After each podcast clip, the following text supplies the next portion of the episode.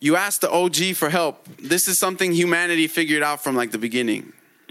How we, we disseminate information through our culture, through the stories we tell, the relationship between student and teacher, sensei and pupil, uh, is you know apprentice and master. This is how we would pass down information, and this you know we old cultures used to revere the bear, right? Because nobody can fuck with the bear, right? Uh, nobody can fuck with the gator. Even the elephant right? We we used to go to the elephant and ask the elephant to remove these obstacles that are before us. Um, this is uh, a, a very human characteristic. It's exhibited in prayer and when we make merit. It's exhibited um, again just in the relationships we have with our elders and our teachers and why you need to do this is because when you're in the swamp, right? Mwetsi landed back in the swamp. By this point, you can be Mwetsi. Like it's let Mwetsi reflect within you. You're in the swamp. There's monsters everywhere. The chief among those monsters, the two that are most in control of you, if you were in your bedroom, there'd be three. But you only see two. There's the one under the bed, and the one like in the attic behind the ceiling light. Like, they both show different faces, but they hide in kindred darkness.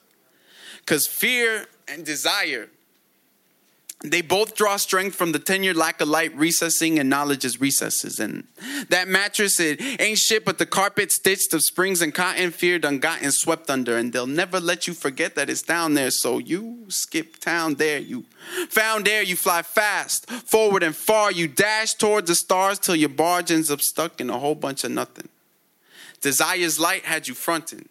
It treated and tricked you to think you could keep fear away, so you steer away, flying blind with like stars in your eyes towards the darkness. You think you know until you hit that summit. And shit, you plummet. Because that thing you covered didn't stop fear from coming in and rummaging in parts of you that you just can't stomach. They convinced you your pipes are weak, there's a leak, and they got just what you need to fix the plumbing. These brothers, they're mad cunning. They keep you running. They swing flaming swords back and forth like a snitchless game of Quidditch. So your brain is skittish, lenses lidded, fitted in like a new era while this pair of bouncers they pounce. They scramble up your ego infinito, they whip it to work. Wow yo, who'd have thought it would work? How they keep guarding that garden, the one you were born and begotten, that you must have forgotten, got tricked and fooled into walking.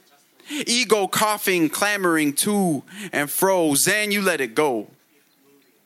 No one else but self. A dance between the darkness. Perfect. Rewind. Where, where's, let it go. Yeah, let it go. Right.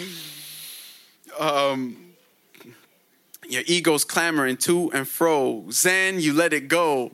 No one else uh, but self uh, dance between the darkness. Perfectly timed to the rhythm rattling threshold, the third monster waits behind. It's a locked door metronome you have learned to hate. That shit never hibernates. You can feel its pace. The walls, they shake with every step it takes. The doorknob shakes to the same pace that its blood circulates, and when it stops heaving, you can hear it breathing. And then all of a sudden, a faint screaming sinks in, and you're thinking, not sure what to do until you start to blink and think of its repugnance. You quit reaching, quit, keep trudging, huffing, puffing. A scuff soul, sold by the same sucker, too disgusted to stop and wonder, like, yo, what sort of spell am I under? So you're blundering, bending backward to keep fronting and acting like half of you's not sure which side of that lock is the trap. See, there's three monsters in that bedroom. You've only ever seen two, but ain't no mirrors in there, so what's that say about you? That's the fear. That's the fear that grips us. That we might be the monsters in our movie. That's that that's uh, a hidden truth that we try to avoid most of our lives. But when you're in a swamp, you need to tap into that energy, right? There's monsters in the swamp, and you've only learned about three so far. But you need to tap into that monster energy. You are the third monster, right? That's kind of like, by the way, that's the lesson. The main lesson I'm trying to teach today with my poems is like, we're beasts. We're beasts with a capacity for darkness that most of us don't understand. And we're living in this labyrinth of a swamp of life, of earth, life eating itself. scared of what we are and scared that others will discover who we are. And that's what this open mic shit's all about, yo.